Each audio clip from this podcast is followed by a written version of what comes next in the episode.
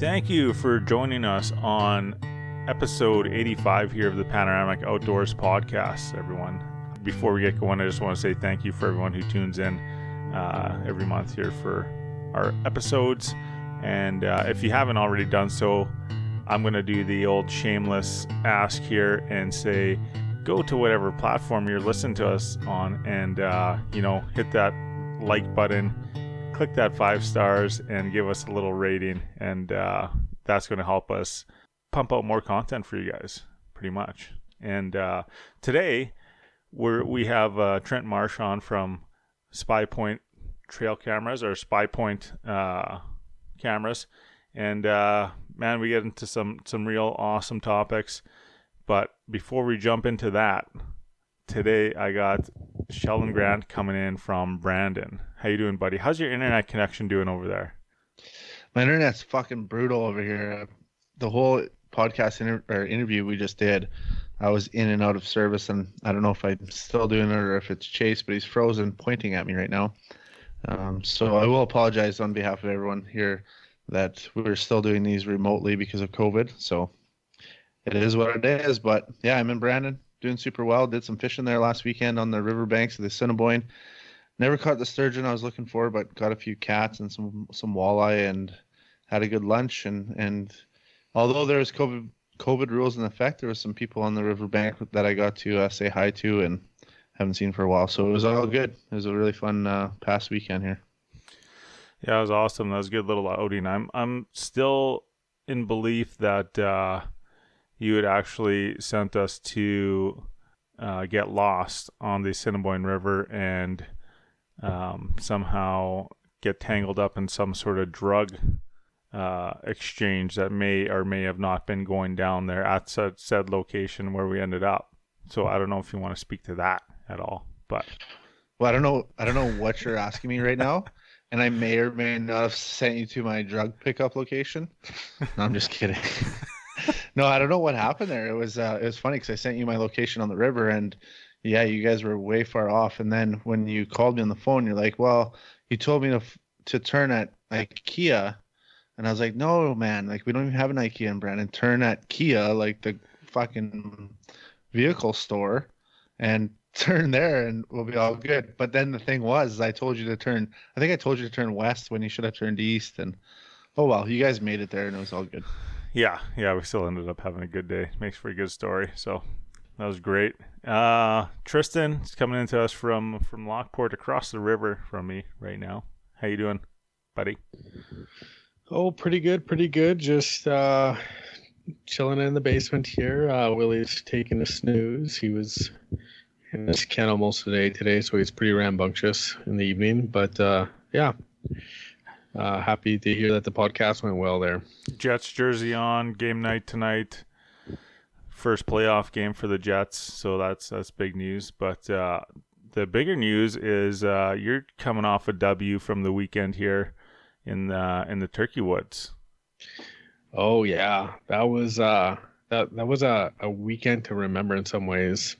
I know. Our turkey camp essentially got canceled because of every restriction known to man just came into place when we were about to head west to go hunt turkeys. So we put that off, and uh, I wasn't sure if I was going to get turkey hunting out at all this year.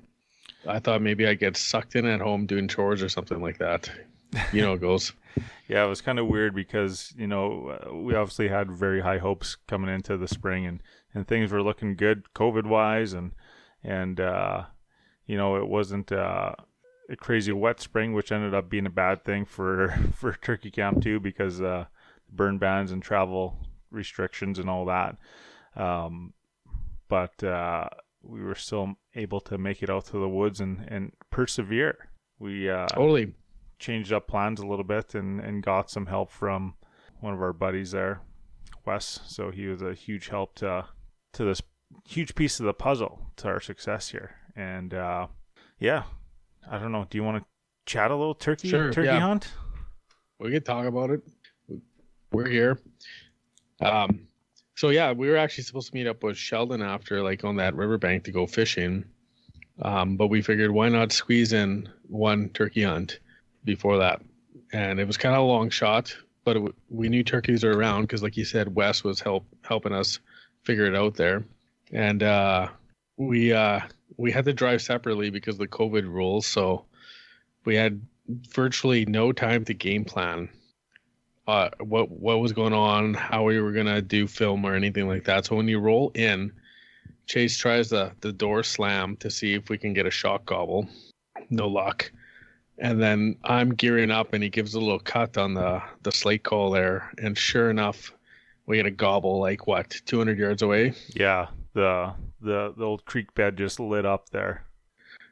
They were in it, so we ran down to our spot where we thought that maybe the turkeys would come out, set up. Chase plugs in his decoys. I don't know if you've seen Chase's decoy spread for turkeys, but it consists of a couple pop-up turkey uh, decoys, and uh, he lost the the pegs that go with it, so he's using sticks. That Cust- he's Custom sticks.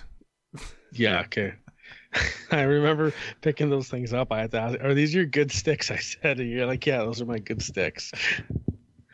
They got to be the right size. Otherwise, they end up like slipping right through the hole in the turkey's back uh, and just going to the dirt. So so what what was your mindset setting up there? Because I wanted to set up a little more into the creek because I thought they were going to cl- cross closer to the cover because they had to hop a fence, right? Or whatever turkeys do.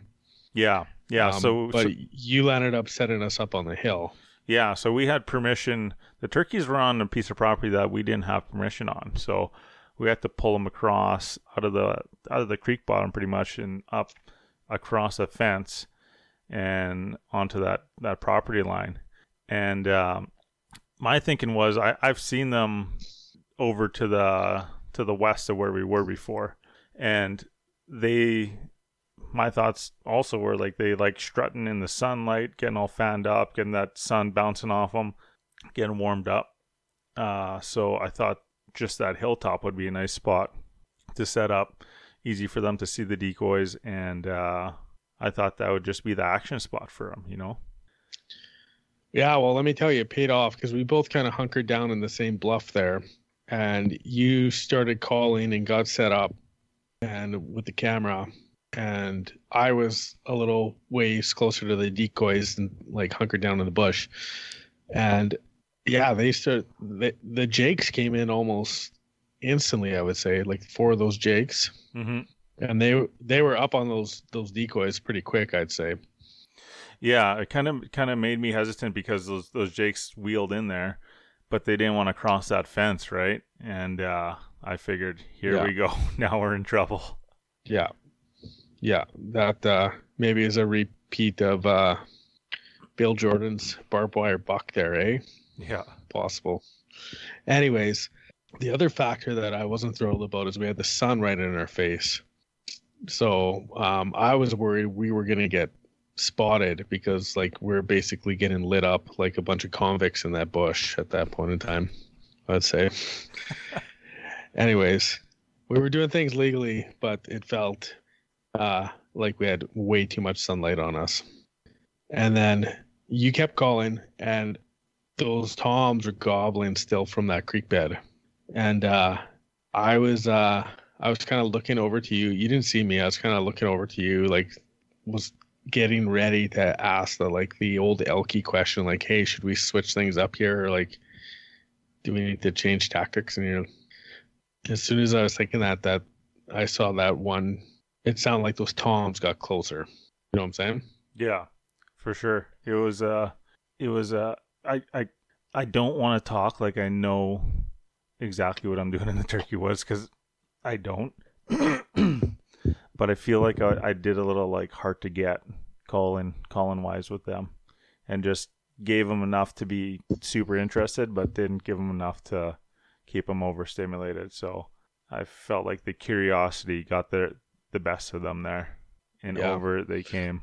Well, and if you want to talk about not knowing things, like I couldn't tell if I was looking at jakes or hens for the first five, ten minutes there because the sun was in my face. Couldn't see see any beards or anything like that. And they were all, uh, they, they weren't fluffed out or anything like that. So I was like, oh man, like what's, is there even like a legal bird in there? Like what's the story? Yeah. So yeah, those jakes didn't really start displaying until the those toms were started coming up that hill, right? So that yeah. was kind of interesting to see. They just kind of hung out on the on the right beside that little willow bush, and then uh, once those toms started coming up the hill, they just fanned out in the sun, and that was pretty cool to see. Yeah. And it, I, I bet so. And then those toms came. You saw them first because you were in a better position, I think. And they were coming straight for the decoys. And it's funny. It's like time almost slows down because I'm sure it wasn't more than half an hour that we were there. But it, it felt like probably like an hour just because we were waiting for these toms to appear. And then they were there. And they beeline straight for the decoy. And I had to make my mind up real quick, I felt like, over which one I was picking. And I, I landed up looking at one, and he had some feathers out of his fan there, but he looked like the bigger bird. So I uh, I, I was like, okay, I'm going to take him. And like you were you were saying, like there was that fence line there, and they were approaching the fence line, and the question was just hanging in my mind. I was like, man, is this guy going to cross? And like as soon as he was there, he didn't even slow down. Like he basically just ducked and kept going at the at the uh, decoy there. Yeah. He had so one, as as, one thing yeah. on his mind, that fella. Yeah. Yeah. Which was kind of nice. Normally normally it seems like when we're elk hunting, the you know the big bull's hanging way back, and is we'll let everyone else run out into the meadow before he gets out kind of scenario. Um but yeah. So this turkey ducks in, weaves in. And as soon as he pops his head up, I let him have it. And you were filming the whole thing, which was fortunate. I, I did feel like you learned a lesson filming, though, um, the way you did stuck in the bush like that. Yeah. Bring a tripod. Yeah. So I was trying not to move, and you were trying to be locked into filming mode, which is kind of funny. But, yeah. Um. So, yeah, you got the... The head whack, I think I hit him pretty clean up top. There, when I cleaned him up, there was no pellets or anything like l- lower lower than the neck or anything like that. So oh, that's awesome. Yeah, yeah, it was a it was a good shot, man. It was probably about a twenty yard shot, and it just uh, it's been the, the turkey hunt we've been waiting to have for about three years. So I, I'm super pumped it worked out the way the way it did. And hopefully we have a another YouTube video to put up here shortly to so you guys can experience the hunt with us. Totally. Yeah, and it was wild. It was like I couldn't believe that it came together like that. It was almost like I was literally in disbelief that that it came together that smoothly. None, I feel like none of the hunts we planned come together like that. Maybe maybe the odd waterfowl hunt or something like that. Yeah, yeah. It just came together. Um One thing that, that made a difference there, like last weekend or the weekend previous, I went out there and I was cruising around with Wes, and he was showing me all the spots that we had permission on, and and uh, you know where we found turkeys, and I I marked it all out on iHunter. Not only did I map my my uh, my tracks to know like exactly what road I was on, I also like put waypoints on fields that I wanted to hunt and spots that I wanted to hunt. So I knew exactly like in the dark heading out there where we wanted to set up, which was, which was cool and super handy. And even thinking back to that, like uh, if you've got that point in iHunter now too, like I remember when I was deer hunting and there was a few locations I didn't know off by heart yet, like down the gravel road. And I could just, right from iHunter, that that would plug directly into your iMaps or Google Maps or whatever, and you could get driving directions to that location um, instantly. So that, that's kind of nice, too. Like, you could get driving directions through a waypoint, basically. Yeah. Which is, you know, just a really great integrated feature, I feel like. But, yeah, that was a pretty awesome experience with, with the turkey hunt. Sheldon, you got some big news that you want to share here, too, don't you? Yeah, I got a bunch of big news to actually to welcome to the podcast again. Back to the podcast. Sounds like a wicked trip, Tristan. I'm super pumped that you uh, got to not only shoot a turkey, but spend some time with your brother in the woods and get it on film. I'm really excited to check that out when it comes out on, on YouTube. Hopefully you guys got enough content there. Um, but yeah, I got a couple little announcements. First of all, anybody that doesn't follow us on social media, um, I would highly suggest to go and follow us on Instagram and Facebook. But what we've decided to do as a little panoramic team is do a giveaway every week for the entire summer. So until October, or not October, until August thirty-first, every week we're going to give away one prize. And all you got to do is follow us on social media and then submit a picture. And you can do that by tagging us or sending it like direct message or even using the, the hashtag Panoramic Outdoors, and we'll check that. And what we'll do is we'll put it up on our story. We may even make a post about it if there's a cool story behind it. So we're doing a giveaway every week, like I said, and this week it's time to announce the winners. We, between Tristan, Chase, and I, we came up with three three pictures. I've decided that I'm going to pick a winner for myself. Um, but the three finalists this week is uh, Track Coach K. He actually submitted a picture of opening day with him and his kids on a local lake by Nipah, and I and we all kind of thought it was pretty cool. You know, opening day, got his kids out. They ca- they caught some jackfish. It, it was just a, it was kind of one of those pictures that told a story. Um, Case Shiletto, I believe that's how you say it. He sent us in a picture of him. I think it was a trout or something in the mountains. It was just a beautiful picture. It was a beautiful outdoor activity. And then Barrett Marley is the last finalist, and she is actually an avid listener of the podcast, so she says. And she was catching tuna on the ocean, and it was an undisclosed area. She never told us where it was, but hopefully they're still catching a lot of tuna out there. But this week's winner, uh, they're going to win a hat, some decals, and a tank top, I believe. It's going to be Track Coach K. And I think it's just one of those things. You get your kids out, you get them out there, and you know, introducing anyone to the outdoors, no matter what it is, is always going to kind of touch the touch our hearts a little bit. So congratulations, Coach. Um, get a hold of us, D M us, and uh, send us your information, and we'll send you a prize. That being said, this happens every week until August thirty-first. So if you didn't get your pictures in, or if you already did throw a picture in, make sure you throw in another one this week, because we're not recycling pictures. Keep sending them in. Keep tagging us. And we might have some wicked prizes coming down the line.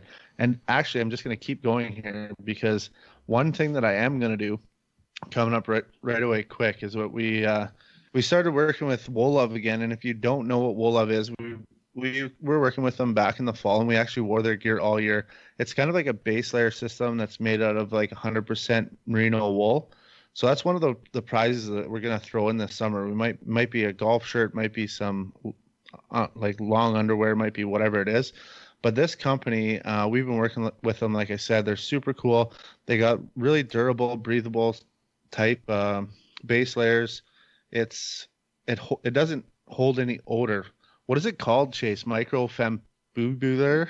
Antimicrobial. Yeah, exactly what I said. So what that does is it provides very lots of versatility, and and, and it's uh, great for your active outdoor lifestyle. Uh, they got a lot of cool things coming out this year. They got um, a lot of women's items, like new tank tops, um, underwear, all that kind of stuff. And then they got like the basics. So you got your T-shirts, your socks, your boxers, and they also got a golf shirt coming out.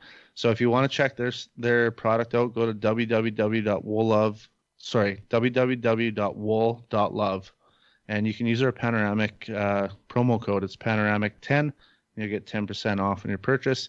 And not only that, but they got a lot of cool bundles where you can save up to twenty-five percent. So check them out. They're a huge supporter of Panoramic Outdoors, and we've been using their gear, like I said, for this past year, and, and we all love it. One uh, one thing I want to kind of mention here about the weekend is, uh, you know, we, we try, and obviously everybody knows Pit Barrel Barbecues are a huge supporter of this podcast as well. And, uh, man, when, when we thought that we're heading out fishing to get together, that that's one thing that we have to toss in the box of the truck and make some kick-ass meal on the shores of the Assiniboine River. So um, Tristan went out and picked up some choice groceries, and why don't you tell the lovely listeners what what you whipped up out, the, out there for us, Tristan? Well, I think Sheldon had decided on steak sandwiches, and uh, is that right, Sheldon? Yeah, actually I did, yeah. I was yeah. craving a steak sandwich. Yeah, so we, I was out shopping, and then Chase shoots me a text, says, better check in with Sheldon. I think Sheldon's going shopping. So I said, well, what the hell? So I said, screw it, I'm just buying everything. and we got we got some steaks from in town there, and um, yeah, did the steaks on the Pit Barrel and did a little bit of like a on a like a pepper, onion, mushroom medley on your your kerosene stove there. Uh, little French baguette for bread with garlic butter and uh, kind of Bob's your uncle there, I would say. Yeah, it was like a towering sandwich of meat and mushrooms, onions, and peppers on this just wonderfully toasted baguette. And we pretty yeah, much what? fed the yeah. entire fishing bank, or the yeah, entire river entire bank. shoreline. Yeah. Yeah. Yeah, that was pretty. Yeah, so the Pit Barrel is great for that. I cooked those steaks perfectly, and then I made a very imposing sandwich for sure. The other thing I'm super excited about is we got the the turkey breast I got right now dry brining. So I'm thinking if you bring that Pit Barrel camping chase, I might snag it off you there for an evening to to do like a a turkey a smoked turkey sandwich of sorts. Mm, nice. Looking forward to that. I'm definitely bringing it. I'll toss it in the box of the truck. Um, so if if you guys are interested in getting your hands on a Pit Barrel, you know they're a very affordable option for. Um, anyone that wants to step up your cooking game, um, go to pit barrel cookers dot com. In the States, they have free shipping statewide. In Canada here, check out their map of distributors in Canada on their website, and uh, you can find uh, a store locally near you that you can pick up one of these things and, and uh, take your barbecue game to the next level. The other thing I was really pumped about is I feel like my Leatherman finally cut its teeth, and and to say that, like I, I cleaned my turkey with my Leatherman, kind of like you did there, Chase. And uh, not only was it nice having it on the hip, but uh, to get it dirty and working with that first kind of like uh, cleaned animal under its belt there, like that was uh, I feel like that was a christening of sorts. So, and of course it like just super easy with the Leatherman, right? Yeah, man, I've been I've been carrying mine everywhere on my hip lately, and uh it has come into handy into use uh definitely daily, and it's just like stuff that you don't even think of, honestly. Um when we're out shooting uh with the camera, I'm like putting camera t- gear together with it. um I've been out fishing twice with the boys. I'm pinching barbs, I'm pulling hooks out of fish's mouths with it. Uh, all kinds of stuff. We're cutting tags, we're cleaning turkeys, so it's the use of this thing is just endless. Sheldon, you you have a pretty uh you have the black one there. That's a pretty nice model too, I noticed when we were out fishing. Yeah, I mean, I was uh I was really impressed with it. I think I think I said in the last podcast episode, I've never owned a multi-tool really, other than like the Swiss Army knives and stuff that I got as a kid.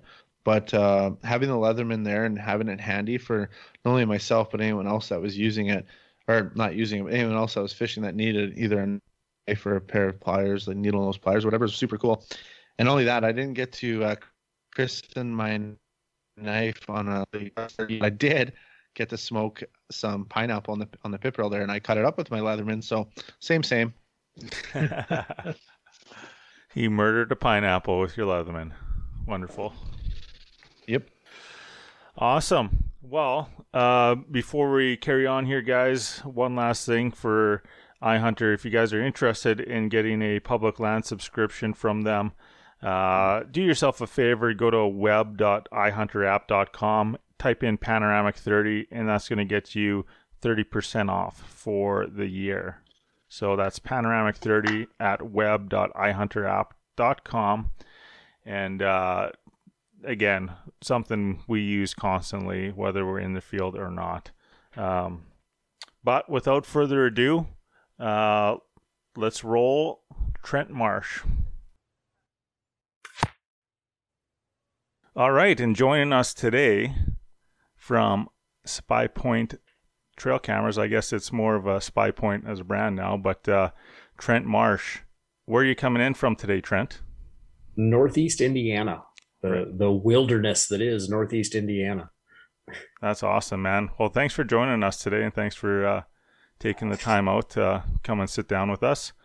Yeah, appreciate it. Um, we were chatting a little bit earlier here, and uh, we're going to get into, uh, sounds like a pretty awesome interesting hunting story of uh, an awesome whitetail deer you got last fall. But uh, we start every podcast out here with uh, with a little get to know you segment called the Five Burning Questions. So um, what it is is uh, we're going to ask you five questions here. Answer them as you will. And uh, yeah, sounds so good. We're going to start out with the uh, the first one. You have uh, a lot of these questions are kind of framed up like it's your it's your last something, your last day to have something. So your last meal, what do you what's going to be on your plate, and uh, what are you going to wash it down with? I I want lamb chops.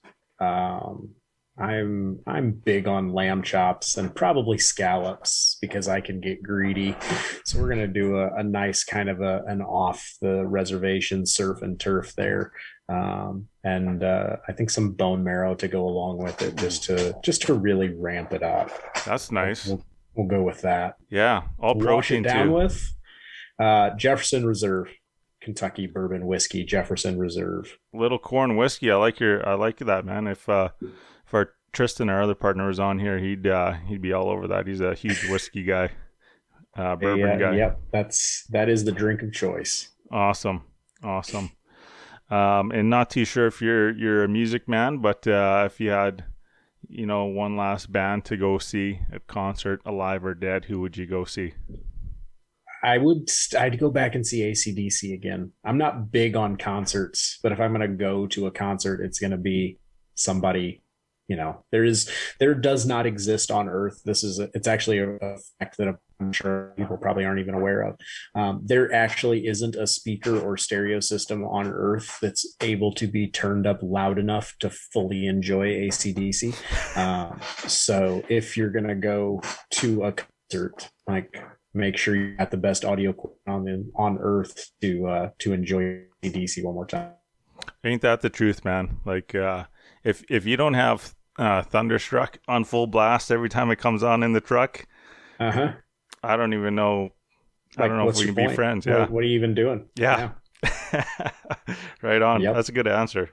Have you seen A C D C before in concert? I did. I saw them on the uh, the Stiff Upper Lip tour in two thousand.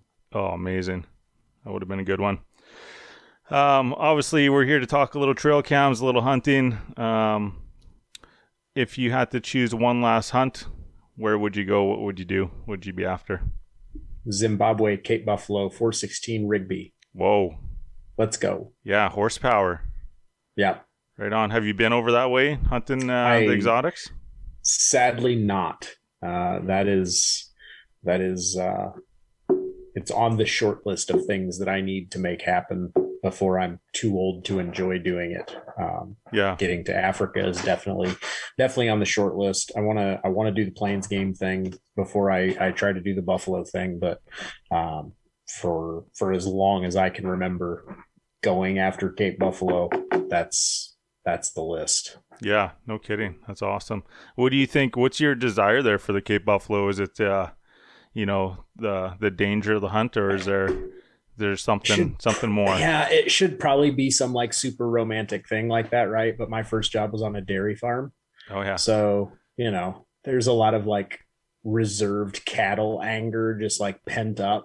Um that probably factors in, I guess. Um no, I just it's um, you know, it's a big five. There's there's yeah. a reason that uh, you know, people people think of the cats as being dangerous, um but but the buffalo come after you, um and I know there's there's a lot of guys that do it with a bow, and I like to bow hunt too, um but for me it's it's more just that the nostalgia factor, and you mm-hmm. can still get uh a there's nothing that says you have to be one hundred yards away when you're using a rifle to pull yeah. the trigger, and b um you know it's just it's still the the nostalgia factor for me is the idea of doing the four sixteen Rigby thing and and chasing buffalo. That's that's just one of those hunts that from a very early age was ingrained uh as something that uh that I want to do. That's cool. And uh question number four here, not sure if you're a fisherman at all, but if you could fish one fish for the rest of your life, where where what would you do? Smallmouth bass. Man, you guys like them bass down there, eh? Yeah, I mean, I we do walleye and, and muskie, and you know, we got a, really lucky here in Northeast Indiana that we're kind of on the the southern edge of the really good kind of northern species fishing, right? And we're on the or sorry, the southern edge of the northern species fishing, and then we're on kind of the northern fringe of where you can still get, um, you know, I've caught eight pound bass in in Northeast Indiana, which isn't, you know, a monster by a lot of yeah, you know, by a lot of standards, but that's still a really good fish. And by the same token, I've caught a forty-four inch muskie. So yeah, um, oh, no there's kidding. Not a lot of places in the country where you can scratch both those itches within, you know, five miles uh, bodies of water. So yeah. That's- um, It's hard to beat. Yeah. Good fishing's good fishing in the in the end, and if it's local and it's it's a hot spot, people are going to do it, right?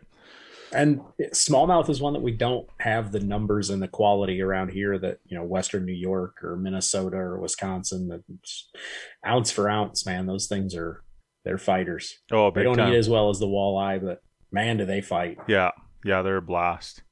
And uh, while we're on the uh, transition into the into the eventually the the main conversation here, but one last trail camera to use right now, what would you be hanging on the tree? Link Micro S L T E. The Link Micro S L T E. Mm-hmm.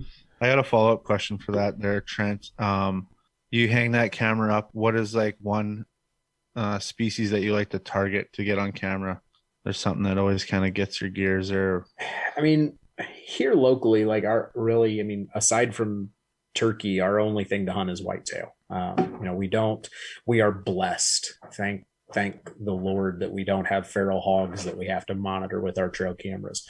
Um, you know, we don't, we don't have bears. We don't, you know, we just, we don't have, we have whitetail and we have turkeys. Um, you know, in, in terms of things that you can actually really try to target to have on your trail camera and things that we really have seasons, seasons for relative to big game. So, um, you know, here locally where I'm doing the the vast majority of my hunting, um, you know, I, I, where I might be a little bit different, and you know, here, now we're getting into the controversial portion of the podcast, right? Where I might be different is I would rather see a trail camera full of does. I don't want my trail camera in a bedroom.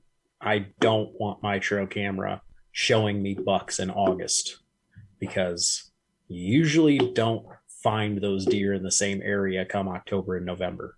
So guys that are all excited about, oh, I got all these bucks on camera. I'm like, dude, it's July fourth. They will, by the time you can do something about it, they are anywhere else. So wh- what I like to see on my trail camera this time of year, July, August, early September, if I've got four doe family groups in front of that trail camera at different times, I am grinning.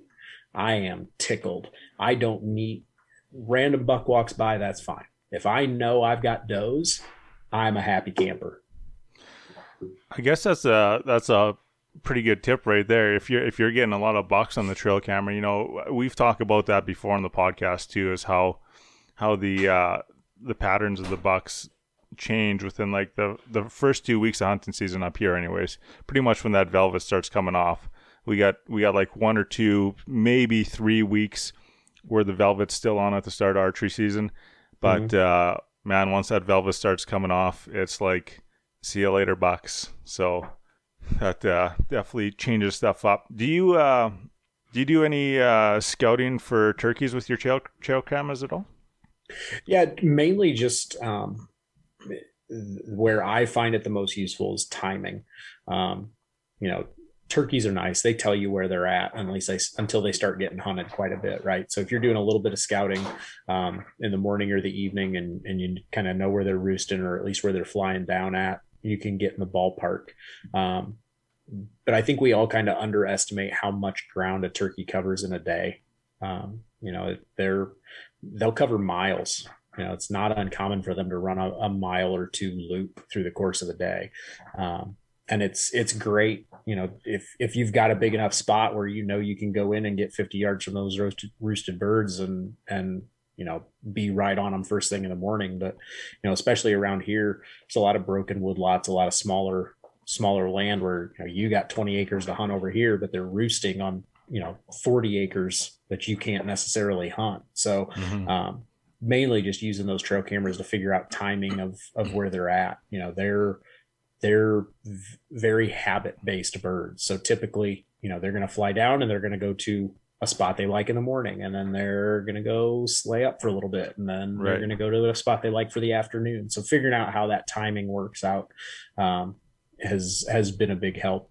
Um, knowing, knowing that you can get into a field. I think a lot of guys kind of shy away from field hunting sometimes because you're, you know, you're a big, ugly ball walking across the middle of the field and spook those birds off there. But if you, if you've got that camera set up such that you can kind of keep an eye on it, and you know, well, they're not out there till ten. Okay, well, great. Now, you know, you've bought yourself some time and you can sneak in there a little bit later and, mm-hmm. and maybe make that morning approach a little bit differently. So, um, you know, it's, it's one of those things. Turkey hunting's kind of funny too. Um, you know, every, we've all seen guy kills a deer and, you know, he's perfectly happy with that deer. And somebody always throws them, hey, I should have given him another year. I wouldn't kill him. Has anyone ever done that with a turkey? Like, no. Yeah. Maybe a Jake, but like if it's a, a turkey, uh, he needed another three millimeters on those spurs. Like that's never a thing that gets said yeah. uh, for for turkeys. So um, you know, you're not scouting individual turkeys like you would deer necessarily, but just in terms of that general pattern, general timing, um, they can be really helpful for getting that nailed down. That's an awesome tip. I didn't realize they they held such a pattern like that. Um, There's there's a couple areas that I hunt turkeys that I can definitely see myself utilizing trail cameras a little more often, just to try and figure out where they're where they're at when they're when they're passing through and stuff. That's awesome. Now, how many how many trail cameras do you generally like to run in in uh say say in the fall? You're going whitetail prepping for whitetail season. What will you put up for trail cameras? It's really it's really going to vary by the property. Um, again, I, you know, if I have one trail camera to choose, I'm going to choose that Link Micro S. Um, and the reason I'm going to choose that Link Micro S is because of that solar panel. Cellular cameras are great because you don't have to go in to pull the cards, mm-hmm. right? Like that's, if, if you're hunting bucks and they know that you're hunting them, your job just got four times harder. So we, we all get excited. I'm guilty of it, have been in the past, of, okay, the trail camera's been out for four days. I got to go get that card and I got to see what showed up. And, and you're over scouting. Your, your truck is showing up frequently. You're bumping deer off the field going in to get it. You're pushing them out of bedding when you go in there, you know, whatever the case may be. Um, first of all, cellular cuts down on that. Having that solar panel integration lets me put that camera somewhere that maybe I wouldn't otherwise. Um, so to answer the actual question that you asked, um, some of it depends as to what kind of camera I'm running and how many I can run. Mm-hmm. I don't want to have my scouting be an intrusion. Right. Um, again, maybe some of that too kind of goes back to um, around here, you know, fifty acres is a, that's a big chunk. You know, you, you got guys that have some couple hundred acre, you know, lots to hunt, but a lot of guys are hunting fifteen, eighteen, twenty-five acres. So there's always somebody else bumping your deer. You, you can't create sanctuary unless you can just stay off of it as much as possible. Um, so I, I like to hunt the little D deer. I just want to know, give me a basic pattern. Do I have does in the area?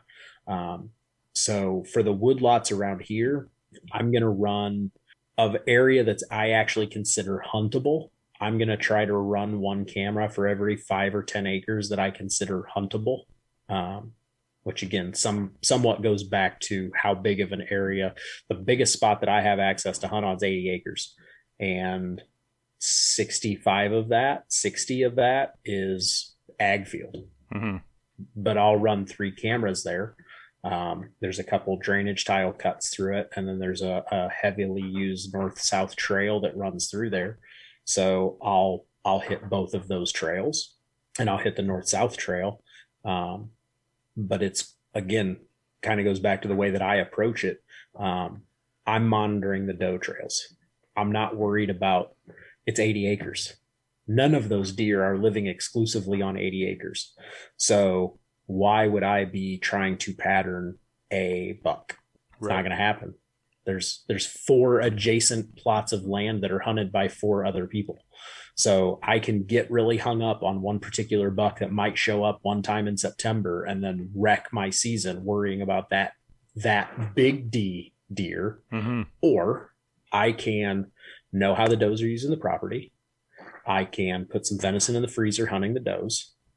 And I can take advantage of the fact that once the rut turns on, I know what those does are doing, that the does are still using that property the way that I want them to, and then wait for the buck that nobody even knew was there, show up to cruise. Right. And just be in the right position. Yeah. So he's coming coming through to, to check out those does, and uh, you're going to be hanging out there to catch them pretty much. one hundred percent. Nice. That's that, that's super cool because uh, just to kind of butt in here, Chase, but I know my uh, my dad, my father, hunting with him all the time. He's probably like my first trail cam I've ever had because he kind of did those same things, did a lot of scouting. You know what I mean? He was out watching fields and he was always watching does. And, you know, once the trail cam technology came into play, and I was always like, oh, these bucks, you know, and it never, just like you said, never works out. You might see them early and then all of a sudden you don't see them all year. And then you might harvest a buck that you've never seen ever. So it's just like, yeah, th- there's a lot of things that you just said there that, that I'm, uh, I'm not writing down, but I'm putting it up in the vault because uh, I'm going to be trying some new things this year. So that's pretty cool. At least for me personally, like trail cameras are a blessing and a curse.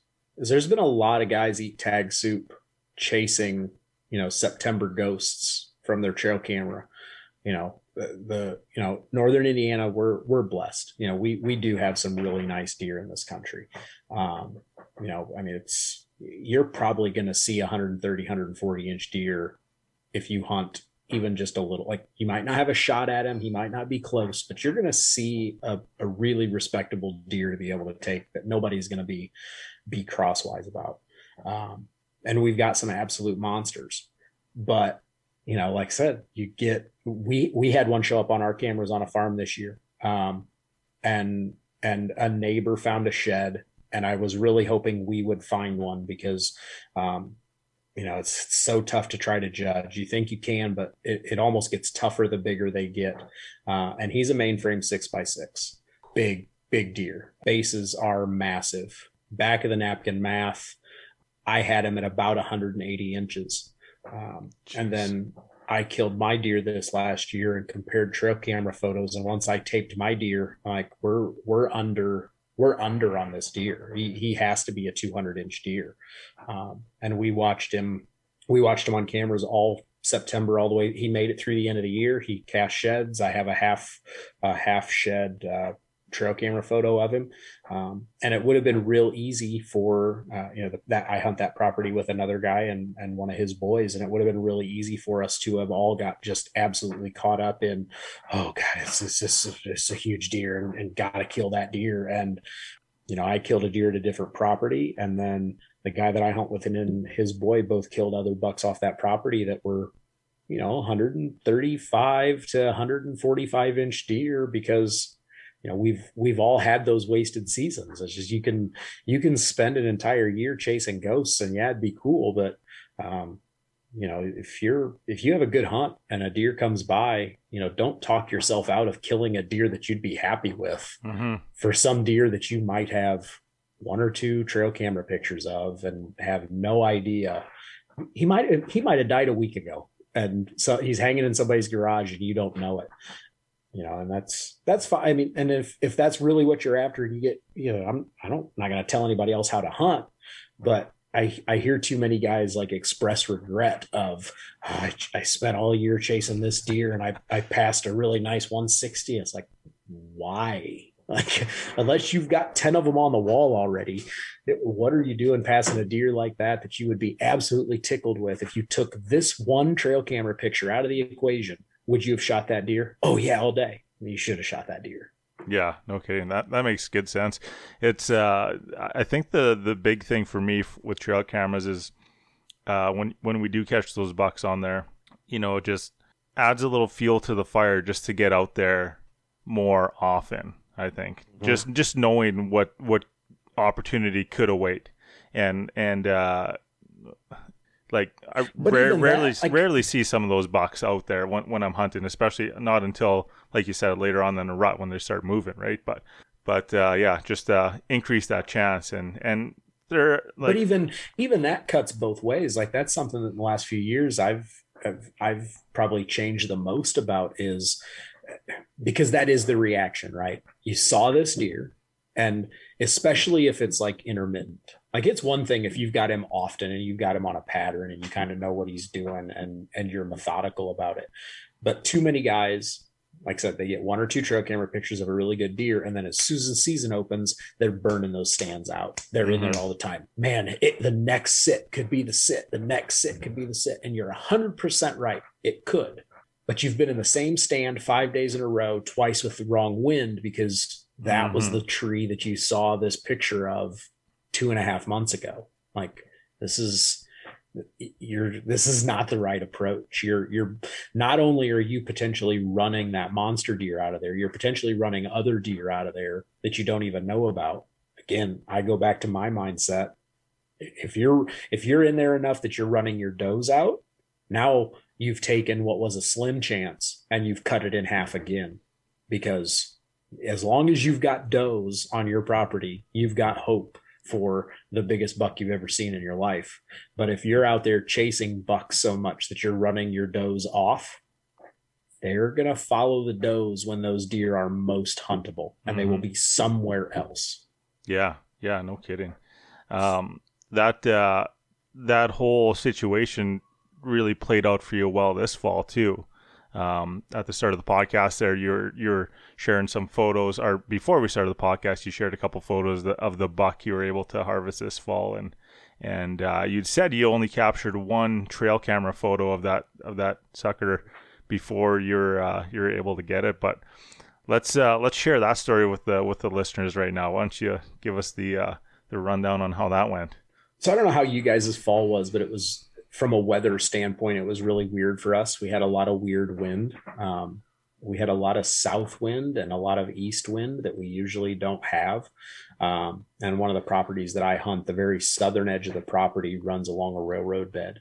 Um, and it's kind of a, it's not a swamp, but it's a, it's a little woodlot that uh, holds some water. Um, but it's, it's thick and it's overgrown. And for whatever reason, the deer love bedding up against that railroad bed. Um, and there's about, you know, probably four acres of really good woods surrounded by another five or six of just kind of mediocre timber. That's a really, um, dense bedding area. Uh, there's four different doe groups that use it pretty religiously year after year, um, as their core bedding area. But there's no good way to either hunt it or get into it um, without a really good wind or a really long walk.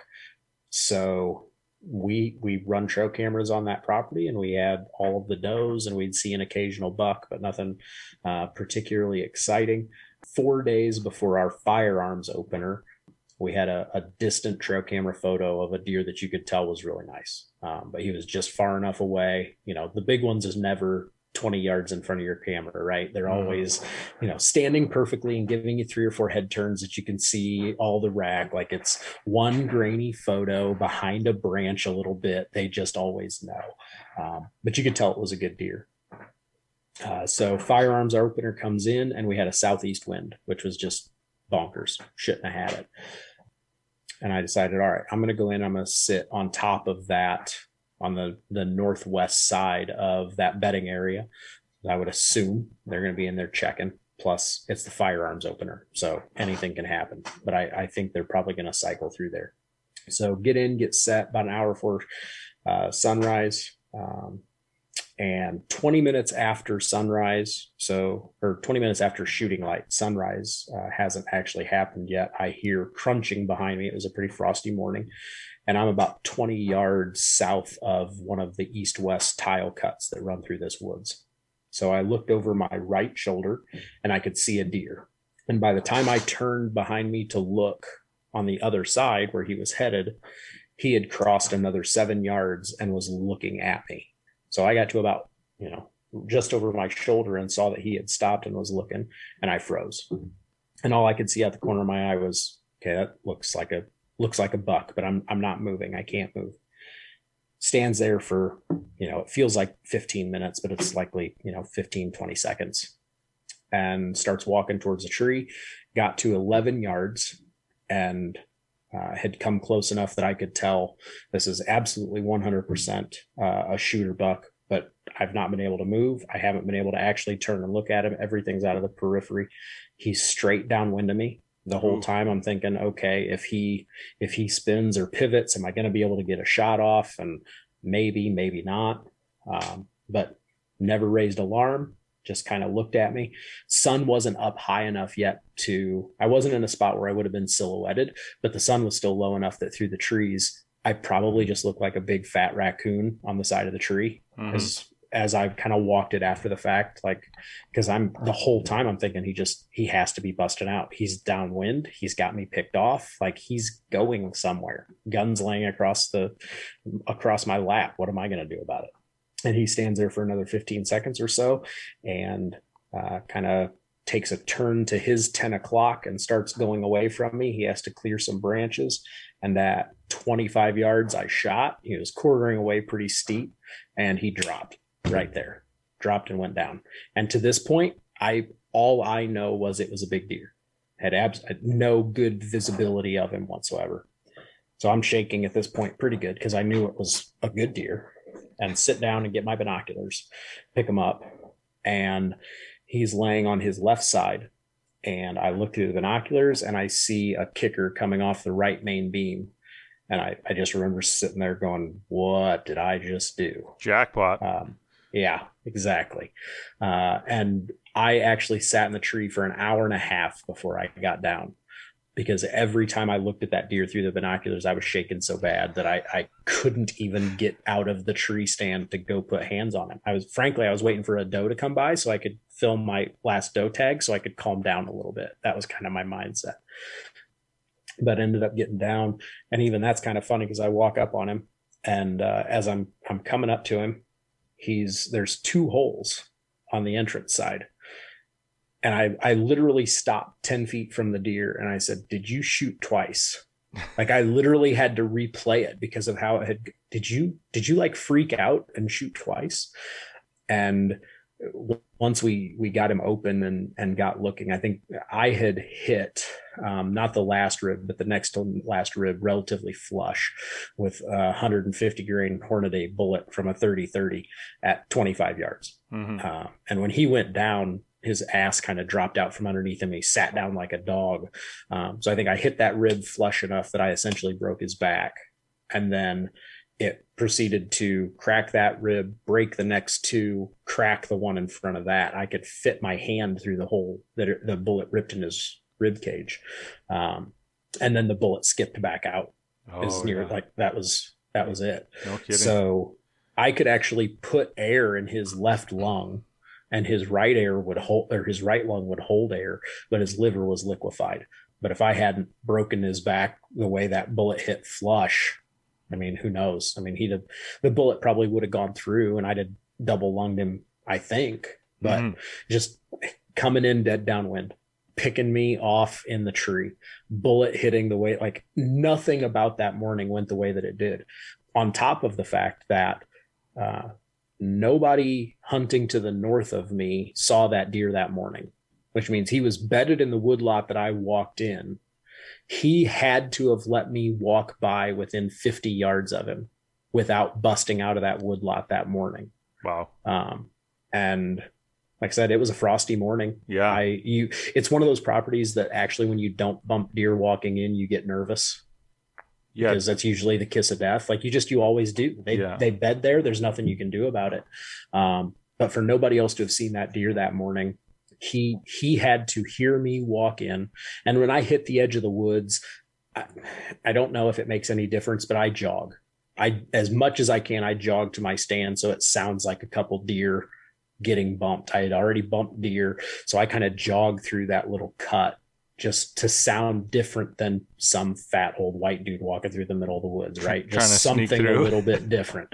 Yeah. Right. So whether it helped or not, I don't know, but he, he, he was bedded the way that lays out. he had to have been bedded within fifty yards of where I walked in. Um, and then, uh, so we got him out of there, and, you know, first look at him, we kind of had a number on him, and then we get him back and we throw him on the scale, and he's two before, before we gutted him, uh, he was two hundred forty-eight pounds. So a, a big deer, uh, and then kind of put tape to him. Um, he's a mainframe ten. He had triple brow tines on his right side, the kicker main kicker off the main beam on his right side. He broke off triple brow tines on his left side, and he damaged his velvet kicker on the left side. So at one time he was a, a matching uh, main beam kicker on the outside with triple brow tines, and even busted up. Uh, I've got him taped at one seventy-nine and five eighths right now. So uh, just his neck was uh, twenty-nine and a half inches around at the center of his throat patch. Wow. Just an absolute toad. Yeah. And like I said, we had, we had trail cameras up on that property all year. Um, and I had exactly one picture of him four days before that morning.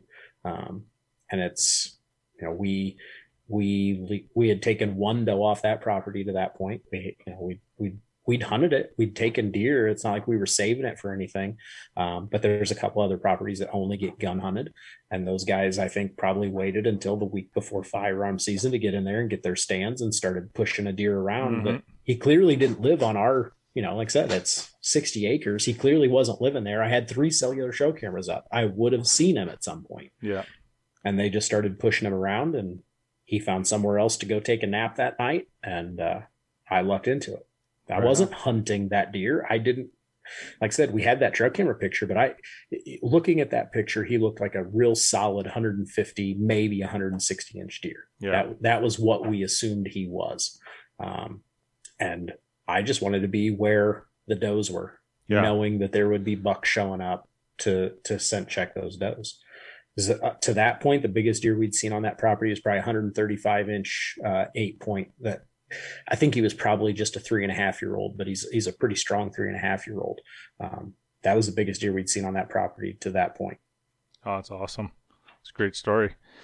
Um, now we've, we've talked a lot about trail cameras and, uh, kind of how, how they've worked for success in the woods and, and all that. And w- what I kind of want to know is, you know, when I first started, got my first couple trail cameras, and I had no idea how to set them up, and there wasn't a lot going on internet wise when I got my first few, and I just found a tree with a trail, strapped it on there, and came back like a month later sometimes, depending on where you set them up, and checked out the photos, and you're like, wow, half of these photos are shit.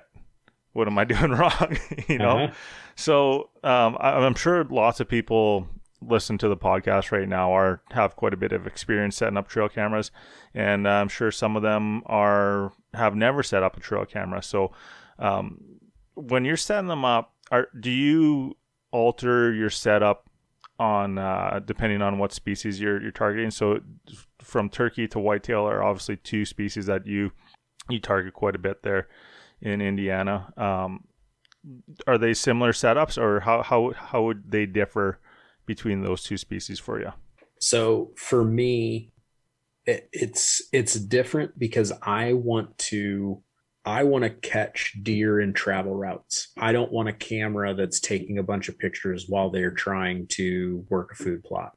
You know, because if if they're already in motion, then you know the camera taking a picture, they're already moving on. Mm-hmm. um but you know but the chances of a camera malfunctioning or making a noise or something like that in an area where they're at for a longer period of time just gives them more of a potential opportunity to go, uh what's what's that what's that clicking over on the tree, what's that flash, what's yeah, whatever the case may be.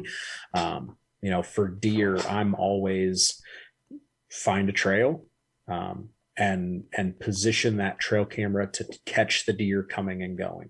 You know, I think at this point, everybody has probably heard, don't set your trail camera up perpendicular to your trail. Set it so that it's off at an angle and gives it a longer time for the trigger to catch up. You're going to get more photos of that deer rather than, you know, like I said, there's a trail going east-west and I'm going to point it north and you have one chance. And if that deer's moving fast, you get a whole bunch of empty frames and no deer in it. Mm-hmm. Um, so I, I want to catch deer where they are mobile. I want to catch deer where they are not going to be. I want to catch deer on multiple trail convergences. I want to scout as many possible trails and entrances and exits as possible with as few cameras as possible.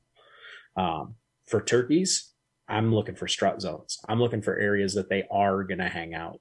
Um, it's a smaller target. Um, they are, they're, they're, they're habit based, but they're, it's a different habit. So I'm looking for where they're going to go scratch, where they're going to go strut. Um, whether that's um, bean stubble as opposed to corn, or whether that just happens to be like, you know, like a green clover field that I think they're going to work an edge, something like that. Turkeys, I don't want to catch them moving. I want to know, okay, is this bird coming into this field and hanging out for an hour? Great. Mm-hmm. That's a bird I'm going to be able to work from that area. Um, so yeah, different, different approaches for spring and fall for sure. Yeah. So when you're setting up for turkeys and, and whitetail with your trail, trail camera, do you have any like uh, general rules for height that you're going to set them up at? Always lower than you think. You know, okay.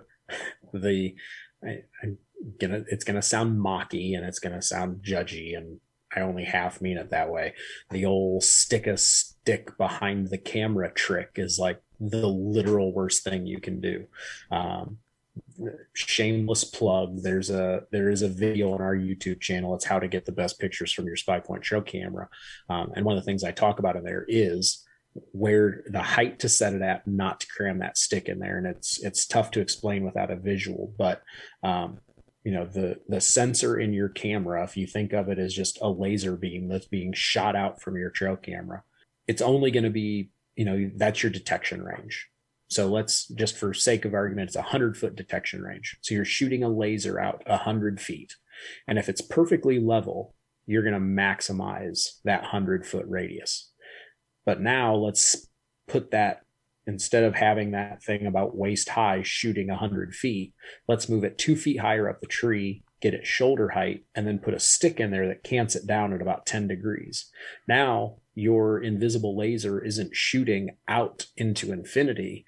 It's pointed down. So you've taken your effective detection range and you've, you've absolutely eviscerated it, because A, it's pointing down. So let's say you've only decreased it to where that laser is now pointing in the ground at sixty-five feet away. Well, that's fine, but that's where it hits the ground. So if there's a deer eighty feet away, it's not going to trip that, you know, and, and if it happens to step over the detection zone just right, even at sixty-five feet, it might not get it. So always lower and as level as you can possibly mount it.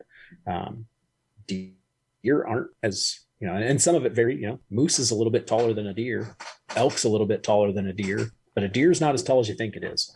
Um, And and the other the other thing that people don't pay attention to a lot of times is is the topography.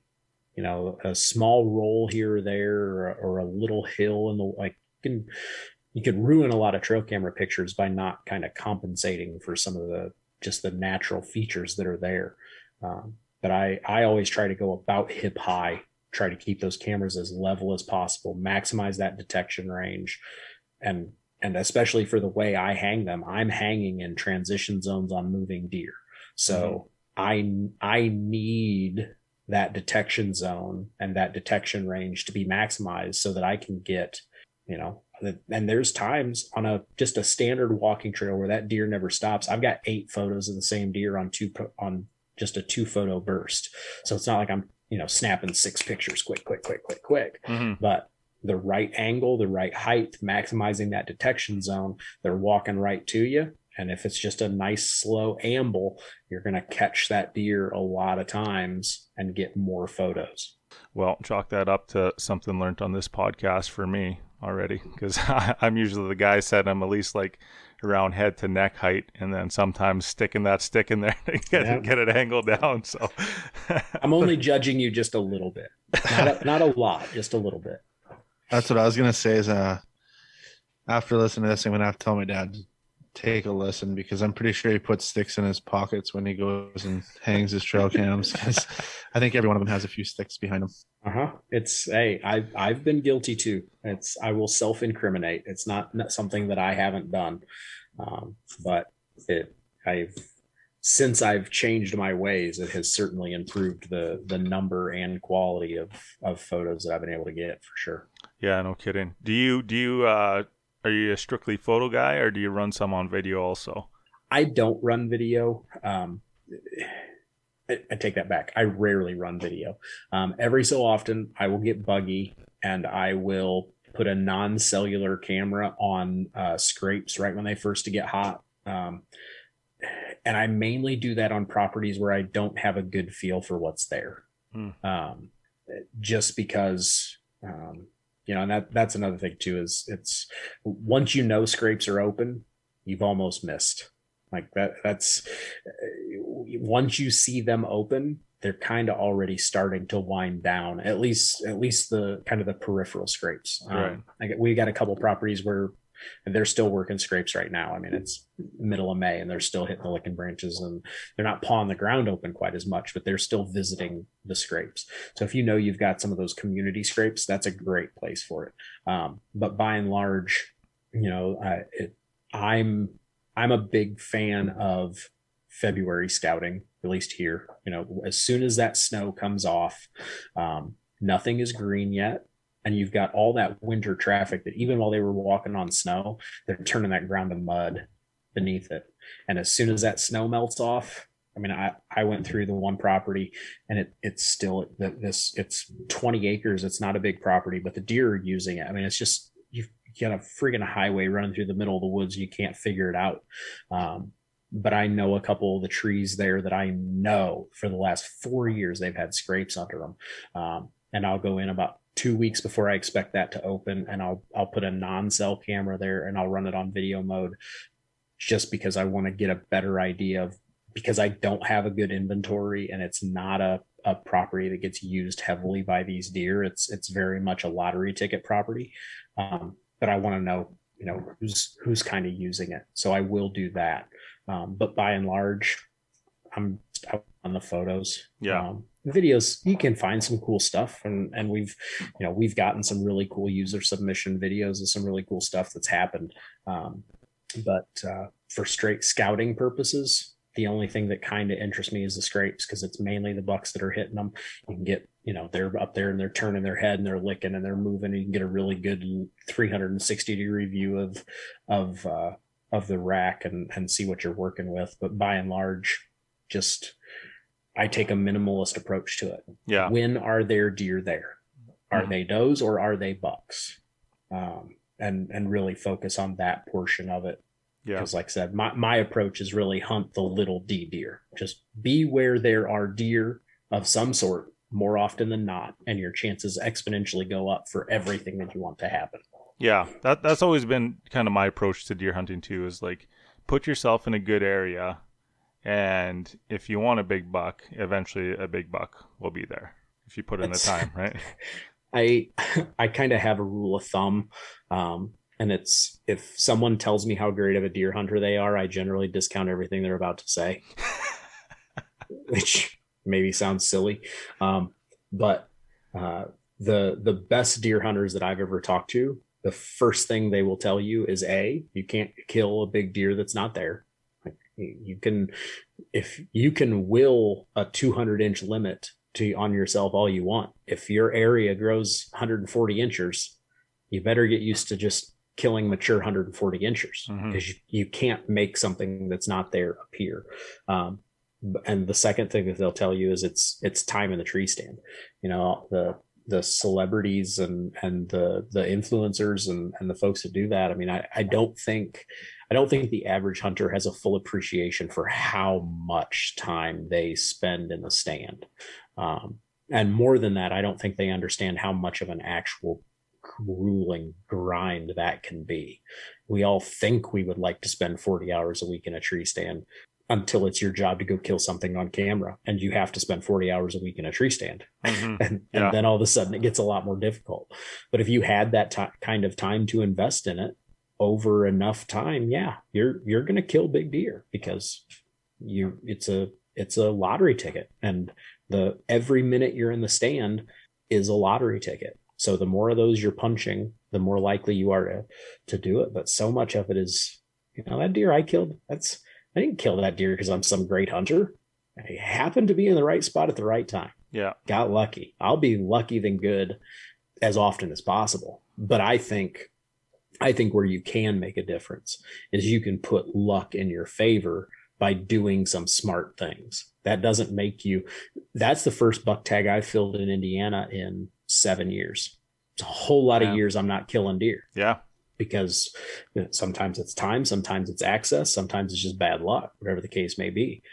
You know, like I said, you, oh, you work in the hunting industry, you killed a one hundred eighty inch deer, you must be a good deer hunter. No, no better than most folks. There's, I've got some things I do that I think help. Yeah. But it's just, it's so much of it's luck. And yeah. anybody that won't tell you that so much of it is luck is, that's somebody I, I'm going to discount right off the bat. I'm a great deer hunter, and here's how I'm going to tell you why. Uh, I doubt it. Yeah. Yeah. one hundred percent. Tons of luck there. Um, do the, uh, we've been talking a lot about the, the cellular, cellular trail camera. I can't talk tonight actually, but, uh, the cellular trail cameras.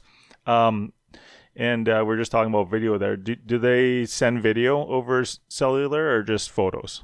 The spy points don't. Um, that's it's not something that we've done to this point. Uh, we do when a camera's in photo or a video mode with spy point, you can also select photo first, so it takes a picture of what it then takes video of.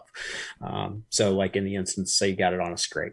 Okay, you watch three or four does hit it over the course of three days, and then you see a picture of a you know one hundred seventy inch monster come in, and he's getting ready to kill that scrape. Okay, great. You can go pull your card, and you can get the video off of it, and um, recover at the end of the season, or if you're in there to change batteries, wherever the case may be.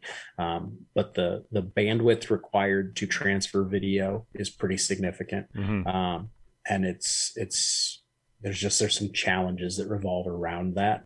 Um, you know. A, a big hallmark of Spy Point is is trying to make the technology affordable for everybody that wants to use it. And you start getting into some of that kind of stuff, and your photo transmission plans, and, and the costs that are associated with sending that much data. There's no way to like build the capability in and make it cost effective for everybody when mm-hmm. a bunch of people don't want to use it, and then kind of have it be an a la carte thing. So to this point, um, our approach has been to, to just keep it simple, keep it affordable, let as many people as possible use um, the technology that want to. Um, so video is one thing that's sacrificed in that. Right. one hundred percent, man. Um, the second question I have about those is, is the solar panels on them. Do you have to have that uh solar panel pointed in a certain direction, and are they attached to the camera, or can you can you move them independently, or how does that work? No, so in on the Link S Dark and the Micro S and the Solar Dark, those are integrated solar panels. They can't be moved. They're a but they're a passive solar panel. So think of them similar to uh, like little handheld calculators that don't need batteries, right? Mm. So um, it doesn't. It's not like the the electric fence chargers that, you know, okay, you got to have six hours of sunlight, direct yeah. sunlight, whatever. Um, you know, it's, it's way more passive than that. It doesn't, it doesn't have to be direct, just ambient light. Um, you know, if you can, if you can take one of those little handheld calculators in and, and it works, like you might not get as much charge as what you would if it was you know, out on a field edge that gets four hours of morning sun, obviously, but um, you will get something out of it. Mm-hmm. Yeah, cool.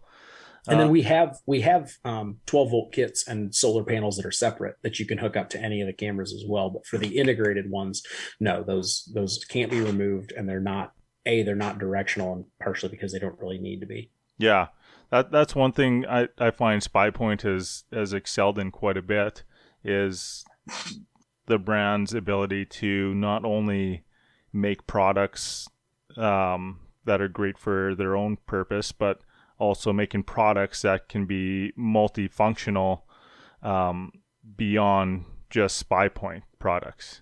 So like your, um, you can make any trail camera, a cellular trail trail camera, plus your your uh, solar devices and, and all that stuff. So um, that's pretty cool as a brand. I like I like that. So you're you're making accessible for for everybody to uh, keep up with technology, pretty much, no matter where you're at. And that cell link has been hugely, pos- you know, hugely, hugely. See, now I can't talk either. Hugely popular because so many guys have non-cell cameras that they're still working, um, you know. And and I get it. I I would don't I trail cameras that I don't want to transition over, you know, and just quit using. But I, you know, once cellular cellular trail cameras are addicting. Once you once you get into the cycle of not having to go pull cards when it's ninety-five degrees outside and the humidity's awful and the mosquitoes are bad and you're dreading going into hang stands and I want to know what's out there, but I really don't want to go traipsing through the woods and sweating all over everything. Like, you get spoiled really quick. And then you look at these three or four other trail cameras you got, and you're like, man, I wish those were cellular. You plug a cell link into them and, and get the same functionality as you would if it was a cellular device. And then when they, when they peter out, you know, trail cameras do. We'd love it if they lasted a decade, but electronics, my phone's not going to last ten years either. So, yeah, um, you know, and then as you kind of phase things out, you can transition over to, to all cellular cameras and go from there. Yeah, no, that's awesome. Um, I, th- I think a big question a lot of the listeners are having or might have right now is they're saying, I love the idea of a cellular trail camera, but how much is this going to cost me to, to run one? Mm-hmm. No, and it's it's the biggest question, and and rightfully so, um, and and probably it's also where Spy Point sets itself apart from the balance of the market more than any. And I know that sounds like, okay, great, the Spy Point marketing's guy here is is here, and I can I can hear it, um, but it's it's factual that you could buy a Spy Point cellular trail camera and never spend a dime on additional cellular services. Um, Spy Point is the only cellular trail camera manufacturer that offers a free transmission plan. Um, you're not going to get every photo, but you're going to get a hundred a month at absolutely no cost.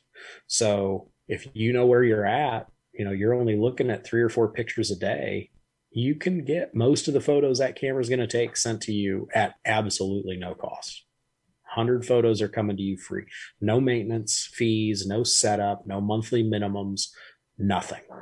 Um, you know, on the other end of the spectrum, we're also one of the few companies that offers an actual unlimited. It's not some really high gigabyte thing where then you get to do math and figure out how many photos are in a gigabyte and are you going to go through them all? Um, you know, we, we offer, we call it our truly unlimited plan because it is truly unlimited. Every photo that camera takes is going to get sent to your app. And there's a couple levels in between. Um, but You know, like I said, we're we're offering a free option, and we are offering an unlimited option, um, and that unlimited option is is really affordable. Um, you can do that on a month to month, or you can do it on an annual basis. Um, so if you, you know, I'm a guy, I I my trail cameras aren't going to take pictures of anything in the garage, so I my cameras are out. Um, so you know, I run stuff on annual plans because that's how I use my cameras. So I get thirty-three percent off. You know, it's of course, U S dollars, it's fifteen dollars a month and ten dollars a month um, if you go annual. So you're looking at a, every photo that camera takes that's out for the year for one hundred twenty bucks. Depending on how far you are from where you hunt, that might be two trips of gas, like, not to mention the amount of, and that's all quantifiable. How much time did you save not having to go? How much gas mm-hmm. did you not spend? Man, the that- part you can't. The part you can't quantify is, okay, but how how many hairs did you not leave? How many how many ounces did you not sweat into the ground? How many deer did you not bump when you were in there? And there's no way to quantify that. Um, but if if you're able to stay out of the woods and make fewer trips, you know, what what's your offset point there? Yeah, I some of the places I hunt, man, it's that's. one trip to the woods pretty much and back and gas for me. So mm-hmm. that's, uh, that's a good, uh, a good, um, comparison right there, man. Well, and you can save another twenty percent too, is we launched the Spy Point Insiders Club last year. Um, and that's, uh, you know, there's, there's purchase benefits. And, and one of the purchase benefits is twenty percent off photo transmission plans. That's month to month. That's annual, however you're using it. You know, maybe, maybe you just want to run the free plan through the summer. And then like when hunting season kicks up September, October, I'll pay for a couple months of unlimited and then turn it back off. That's great. You mm-hmm. can do that. And if you're a, if you're an Insiders Club member, you're going to save twenty percent on those month to month plans too. Um, but you know, you're, you're going to maximize your savings on the photo transmission plans when you're annual, but you're also saving on accessories, free shipping at spy point dot com, some other stuff like that. Uh, entered into a whole bunch of giveaways. Um, all the A I filters are unlocked for you. Mm-hmm. twelve months of look back instead of thirty days. Like there's, there's a lot to the Insiders Club that it, frankly, if you're, if you're running three or four cameras, like it pays for itself just in the photo transmission plan savings, and then everything else is just gravy. Yeah. I think, I think for a lot of guys who are listening to, or a lot of folks that are listening, um, and they're saying, you know, I, I only like to do my, check my trail cameras or put them out in the fall or whatever. So, you know, a, an annual plan might not be for me, but if mm-hmm. I could uh, do a quick marketing plug for you here too, I know lots of guys that use them for like home security and stuff like that too, mm-hmm. just one hundred percent for off season stuff, you know, it's a, it's a great option. Um, I, there's a lot of different trail camera brands out there, and you know, when you when you start reading into some of the some of the options and some of the you, there's trigger speed, there's range and direction, there's there's uh, you know uh, solar, there's a cellular, there's uh, all kinds of stuff. What what do you think are some of the the major um, things that you want to look for, and some of the valuable uh, options on these cameras that are, you know, going to make a good trail camera? I'll start by saying some of what I think is the most overrated. Um, and you'll see a lot of guys that get hung up on megapixels. And I I don't understand that. You know, first of all, I'm not taking trail camera pictures to blow up to poster size to hang above my fireplace. Like, that's just not what I'm doing with them. I, are there deer in the picture? Yes. Okay, cool. Is it a is it a buck? Like, is there a lot of antler on there? Cool. I don't need to be able to dissect every detail. Some guys need to, and that's fine. I get it. But for, for how I'm using trail cameras, that's not part of it. So megapixels is because everybody kind of understands that. Like, that's just one of the really simple, basic things that they understand. More megapixels must be better. To a certain extent, maybe. Um, but I think it's megapixels is, is overstated. To me, detection range, that's a big one. That is how big of an area you are going to trigger. You know, the, the more forgiving that range is, the more flexible. You know, when it comes to cellular, signal can vary a lot in a really small area. So you need to be flexible with, you know, we all have that tree that we want it on, right? But mm-hmm. if you can't get reliable signal there, it doesn't do you any good for it to be there. And we've all stood there with our phone and been like, well, this sucks. I can't get this call out. And then you go two steps to the left and all of a sudden you're in magical five G perfect land and you can do streaming everything. And it's mm-hmm. wonderful, right? Like, cellular signals don't make sense. So having that extended detection range, or a little bit bigger detection range, just gives you a little bit more flexibility to position that camera where it's going to work, regardless of, of any condition. Right. Um, so, so uh, just to break down that, that detection range, um, how is that measured? So I, I'm I'm guessing it's measured in distance from the camera, and it's yeah. also measured in degrees width from the sensor. Is that correct? Yeah, and the the detection zone area for pretty much every, like, there there really isn't as much difference as people think is there. Uh, your your main factor is going to be that actual detection range, eighty or one hundred feet, whatever it mm-hmm. is. Um, most cameras are going to have somewhere between like a thirty-eight and a forty-five degree detection zone, the your cone of what's going out in front of the camera. It might be a little bit bigger, it might be a little bit smaller, but by and large, that's what it's going to be, is is a about a forty per, forty degree cone. Mm-hmm.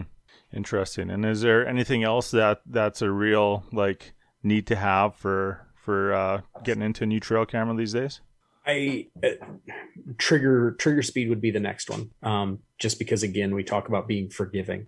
Um, it's it, the quicker that camera comes out of sleep mode and starts capturing photos, the less likely you are to have empty photos, especially, you know, if you're going cellular. And you're you're worried about like budgeting and how many photos do I need, and you're trying to get away with a two hundred fifty photo or a thousand photo plan as opposed to paying for unlimited. The last thing you want is a bunch of empty pictures. Like, you want every one of those pictures to count. Mm-hmm. Um, and a, a, the faster trigger speed is just more likely that even if a deer's moving, it's going to come out of sleep mode, snap that photo. Especially you pair fast trigger speed with a quality detection range.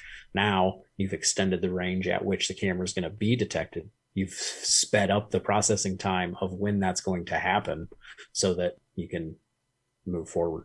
Hmm. Interesting.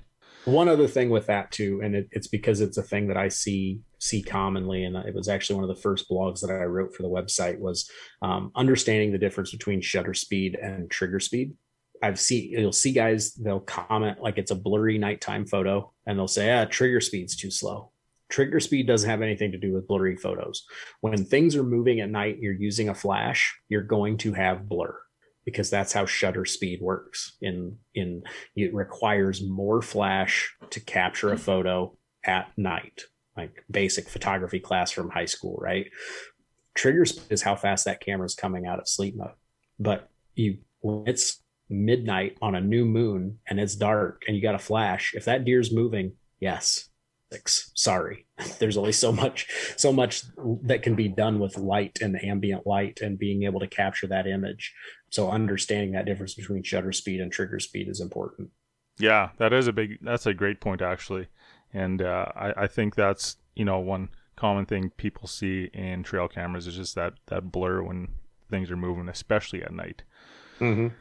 Uh, yeah, so so obviously Spy Point is seems to be really at the forefront of uh, the technological advances in the trail camera industry.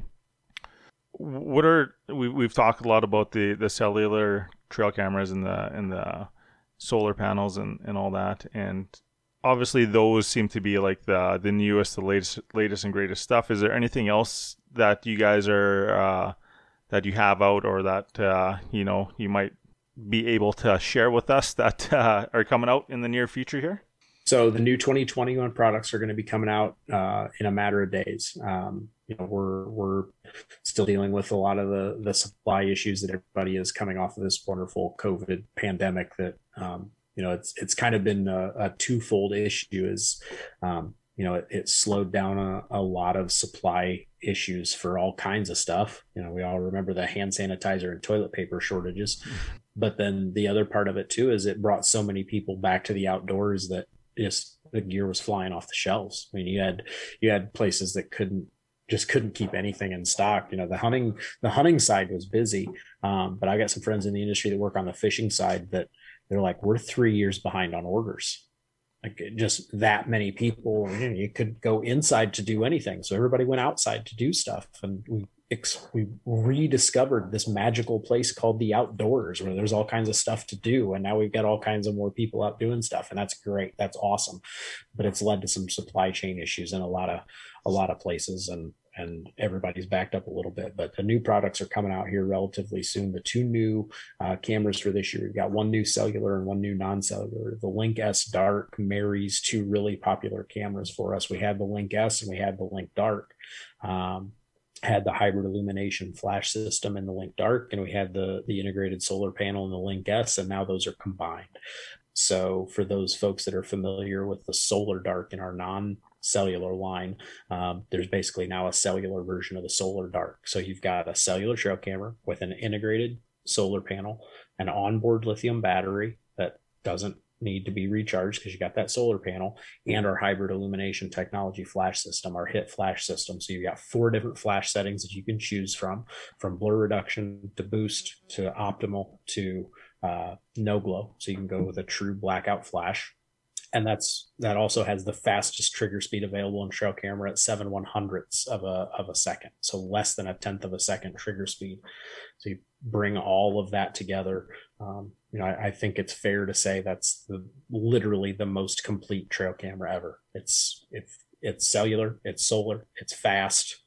It, you've got flash options. Like, yeah, it's it's just about literally what else do you want it to do type of a situation. No kidding. What what is uh what is a total blackout flash? What is that? So everything, you know, we used to way back in the in the far ago times when we had the big D cell batteries and thirty-five millimeter uh, film for all the kids that are now Googling thirty-five millimeter film because they've never seen a film canister. When we had to go develop trail camera photos, um, everything was a white flash. And then we went to the I R flash, and that's what gives us the, the black and white photos. Um, but even with an I R flash, there's still a, a dim red light. If you are in a completely pitch black room and you trigger a low glow, that's why they, they're low glow L E Ds, um, you, you'll see a, just a faint red light.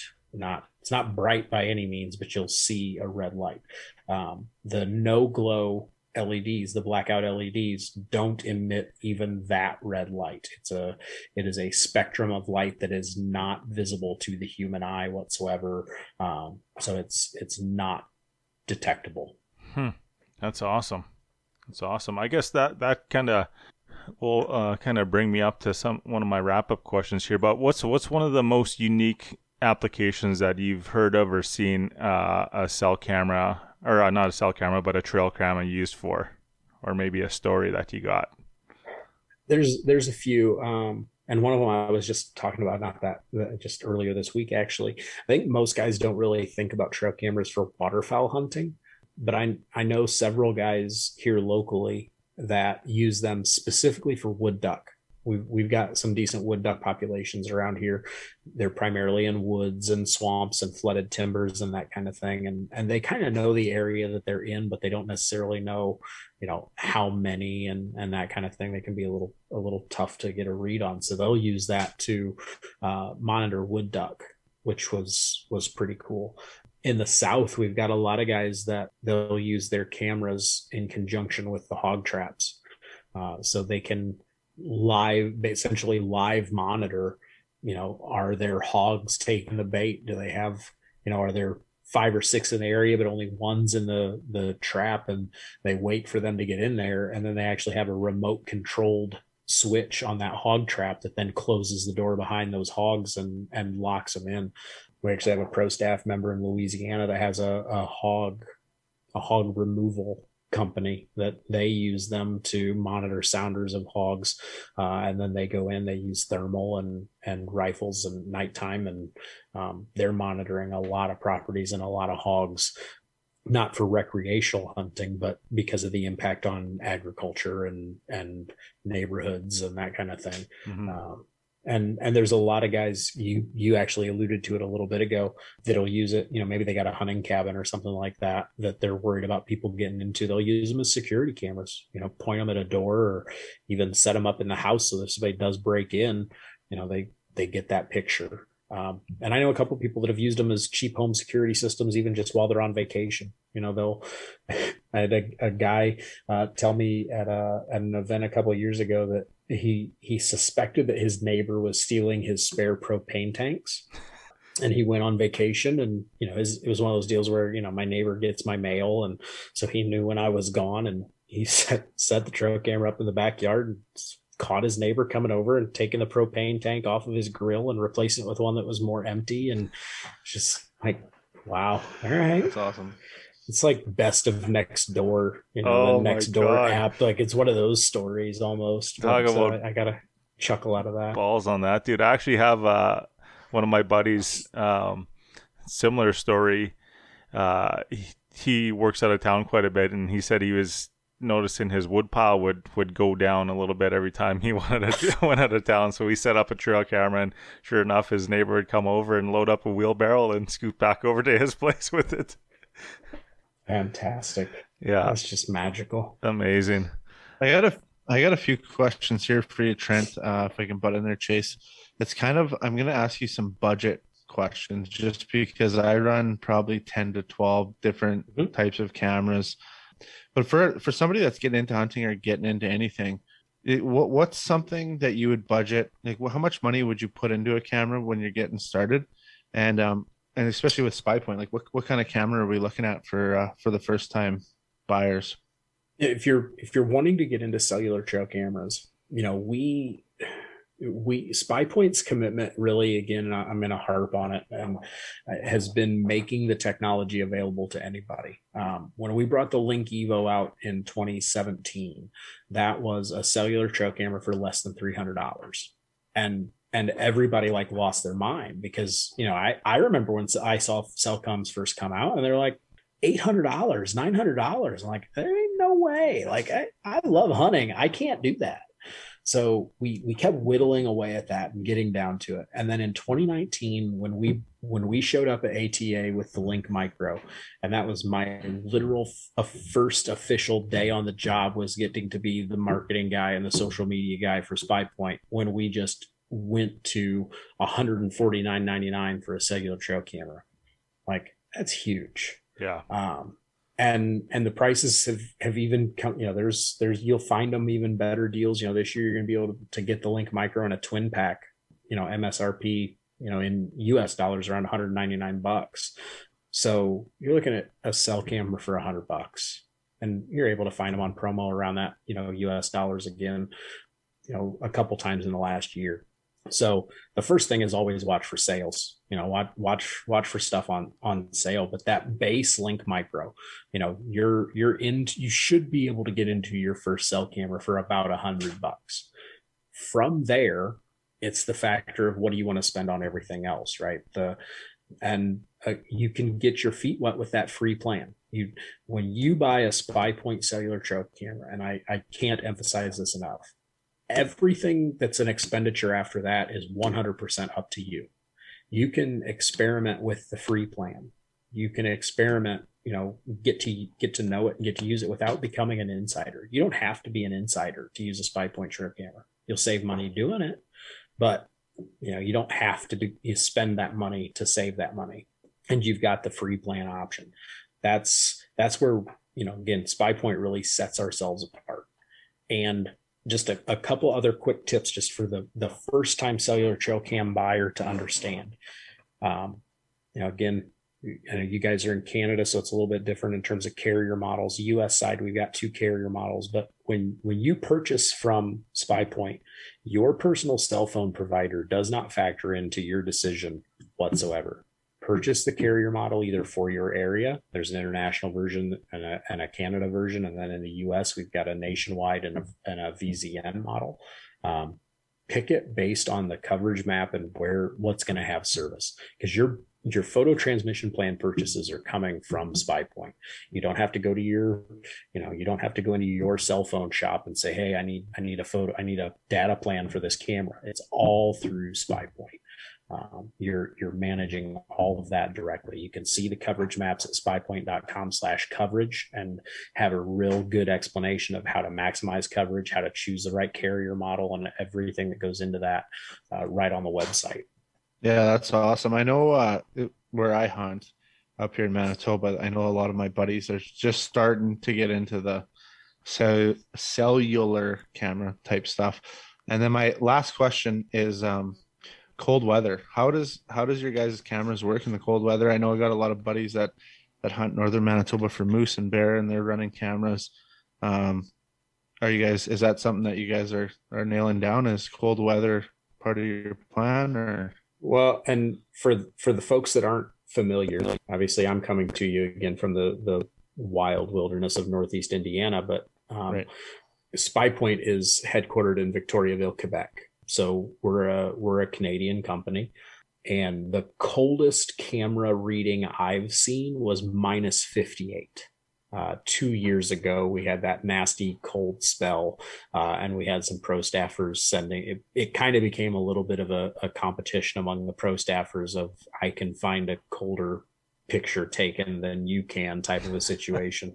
uh, but we've got, there's people using them in Alaska. There's people using them in, you know, all over the place.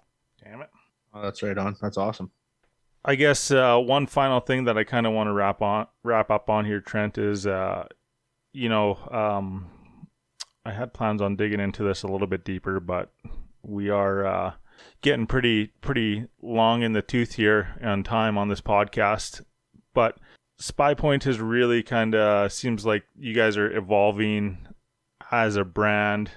Um, not just as trail cameras, but, you know, as um, information around hunting in general on your website, and you have tons of information on there. Um, tell the people where to find or where to find you on the web, and what kind of stuff can they find on your website, and where else can we can we uh, see some of your content? So when when I came to the company, and you know, some of my background, I've I've done some freelance writing and and some content generation, that kind of thing, and um, you know, I I really wanted to make Spy Point the voice of land and herd management when it comes to trail cameras. Um, you know, we all like to kill big deer, but we're using trail cameras, most of us, in a much broader sense to get a better feel for what our property needs and and what's going on. And you know, by and large, if we hunt, we fish, we camp, we hike, you know, we do all kinds of other things in the outdoors. Um, and there, it's necessarily a shortage of places to to find information like that, but we, you know, use ourselves as a resource and provide that information out. So if you go to our website, you can uh, go to Project Spy Point, and that's our our content hub. We've got three video series. We've got a habitat series. We've got a hunting series. We've got a cooking series. Um, Brian Stevens, uh, the host of our um, hunting uh, series, Game Changers. He's also the host of, we've got a podcast that, uh, you know, we, we do a couple episodes a month. We do an Ask uh, Ask Me Anything with our host of our habitat series called Building Whitetails. His name is Josh Pretzer. Uh, he's got a, a farm in Kansas, and just a huge wealth of knowledge as a as a farmer to be able to to cover it from an agriculture standpoint, how agriculture and wildlife can walk hand in hand, and how how you can take advantage of um, improving uh, the property that you have to hunt to to do better for the deer, and, and to help deer better do what they already want to do. Um, John Casmus hosts our our Darn Hungry, our our cooking series. He's He's a successful restaurateur. He he played for uh, S E C champion Alabama football team. Uh, just a super interesting guy. Big uh, energy, that guy. Hey?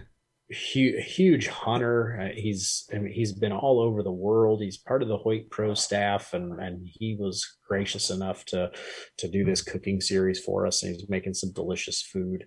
So we've got that. We've got the podcast, and then traditional written blogs as well, covering a little bit of everything. We're getting into to fishing and destinations. We just, uh, you know, the last podcast guest we had uh, was Joe Henry, who is, uh, he's the vice president of uh, tourism for Lake of the Woods in uh, northern uh, Minnesota, right there in Ontario. Um, you know, with the border closing last year, they they had to do something they've never done before to to get fishermen that, that came up and were planning to go to the Canada side of Lake of the Woods. They had to build an ice road across Lake of the Woods, a forty mile ice road on Lake of the Woods, uh, to to help get some customers and some visitors into those those Canadian resorts that really suffered after a year of not being able to bring in uh, some of their their standard guests. So it's it's not trail. If there's one thing, it's not trail camera content. It's it's hunting content. It's lifestyle content. There's there's certainly something there for you. So you can go to spy point dot com slash project. And you can see all the latest things there. You can also go to our YouTube channel, uh, youtube dot com slash spy point, and you can find all those video series. You can see the videos of the podcasts. Uh, and of course, anywhere you, you know, if you're listening to this podcast, you can find ours as well. Just search for Spy Point Podcast, and you can find that. And of course, we're on all the social medias, and a lot of the content's going out through social media as well. Spy Point Camera on uh, Twitter and Instagram, and then uh, you can search for Spy Point on Facebook and find us there as well. Amazing. Well, Shelly, you got anything else to wrap up, pal? Um, no, I don't really have much to, to say to wrap it up here, but uh, the there's lots of information, I think, in this uh, in this podcast episode, and just like the for myself, I wasn't uh, involved much. Chase had some really good questions, and I kind of just sat back and listened. But thank you very much for for coming on. I mean, uh, I've got a lot of tips and tricks, like I said. I run quite a few cameras, so I think I'm going to be changing some strategy here coming up uh, this summer and fall. So thanks well, a lot. Hopefully you're you're not reaching out in like eight months and saying, "Hey, remember all that stuff you told me to do? It didn't help, and I blame you." Like, let's let's let's hope that's not the situation. Uh, yeah, no kidding. Well, awesome. Thanks for coming out, Trent, and uh, I'll uh, echo some of that from Sheldon and say that uh, I think I can up my, my trail cam game quite a bit with uh, some of the stuff that we discussed in this episode. And uh, I'm looking forward to diving even deeper into your uh, the website and the content that you guys are putting out there. And and uh, I love seeing the content on social media too. You guys are looking awesome. So thanks again for coming on. And uh, do you have anything else that you'd like to to uh, leave us with before we... I just appreciate you guys having me on and, and letting me ramble, and hopefully, hopefully uh, there was some, some enjoyment and some information for everybody in there. It's, it's always, I like doing these. It's always fun. Right on. Well, thanks again, Trent. And uh, we'll catch you later. Sounds See good. You. Thanks again, folks, for listening in to episode eighty-five with uh, Trent Marsh from Spy Point there. Um, definitely picked up a few trail cam tips, and uh, looking forward to diving into that that uh, that website and the collection of knowledge they have on there. Fellas, what do you got for us to close out this episode? I got one quick question for you, Chase. Um, you probably go to both of you guys now that you guys killed tur- some turkeys, but Chase, I know you cooked some turkey breast up there, and you made a wicked sandwich by the looks of things on the old Instagram feed. Was that Catch and Cook you used? I didn't use Catch and Cook on the turkey itself. What I did was uh, I brined the turkey breast, cooked it, smoked it on the pit barrel, and then I made some Catch and Cook onion rings. And you want to take your shit to the next level, your sandwiches? Smoke some, smoke some, yeah, smoke some turkey breast on the pit barrel, smoke some jalapenos on the pit barrel, make some Catch and Cook onion rings, throw that on a nice Kaiser bun, fresh from your local uh, uh, local bakery, or make some yourself, whatever you want to do, and uh, yeah, hold on, because you're going that's, to flavor that's... country. Yeah, that's the thing that I like about Catch and Cook. Not only they're coming out with a bunch of like seasonings, but like their their Catch and Cook is, it's not like any other batter like you can buy for like your fish fries and stuff. And I'm not going to mention any names, but like you can use this stuff on anything. Like we've done elk cutlets, we've done zucchini, onion rings now, um, turkey, fish, whatever. It's not just a, a meat like coating. It's basically for anything that you want to, you know, hurt your heart with. It's it's awesome. It is awesome, and I think they, they do have some uh, a new spice, uh, some spice options that are coming out too, which is uh, which is pretty pretty sweet. I've also noticed Catch and Cook in your local like outfitter store, or even in you know Lockport here. We have them at Lockport Grocery, so I can can see they're getting out there too as well. Multiple buying options. Yeah, for sure. And if you are using it, tag us in it. Tag us in, not only tag Catch and Cook on Instagram, Facebook, tag us, because we want to check out what you're making. We love cooking and we love finding new ideas. So let us know. And while I'm here on uh, this outro, I want to tell you guys about our Panoramic store. If you've never been to it, go to w w w dot panoramic outdoors dot com. On there, you can find some blog posts. You can find a link to our podcast, and you can also find our merch. And speaking about merch, we've got a lot of cool things happening. Uh, we got a new tank top that we just launched. So if you want to get into something, uh, you know, a little bit that's super comfortable, but like something other, something different other than a t-shirt or a sweater, we've got these tank tops online now, as well as some coffee cups and of course all of our hats. So check us out. Let us know what you think. And if you are wearing our merch and um, you're outside, send those pictures in, because not only will you, you may be eligible for a prize, but it's always nice to see where our merch gets worn. Amazing. Well, thanks again everyone for tuning in to this episode. Keep that Leatherman sharp, keep your powder dry, and since open water just uh, opened up here, keep those lines tight, folks. We'll catch you on the next one.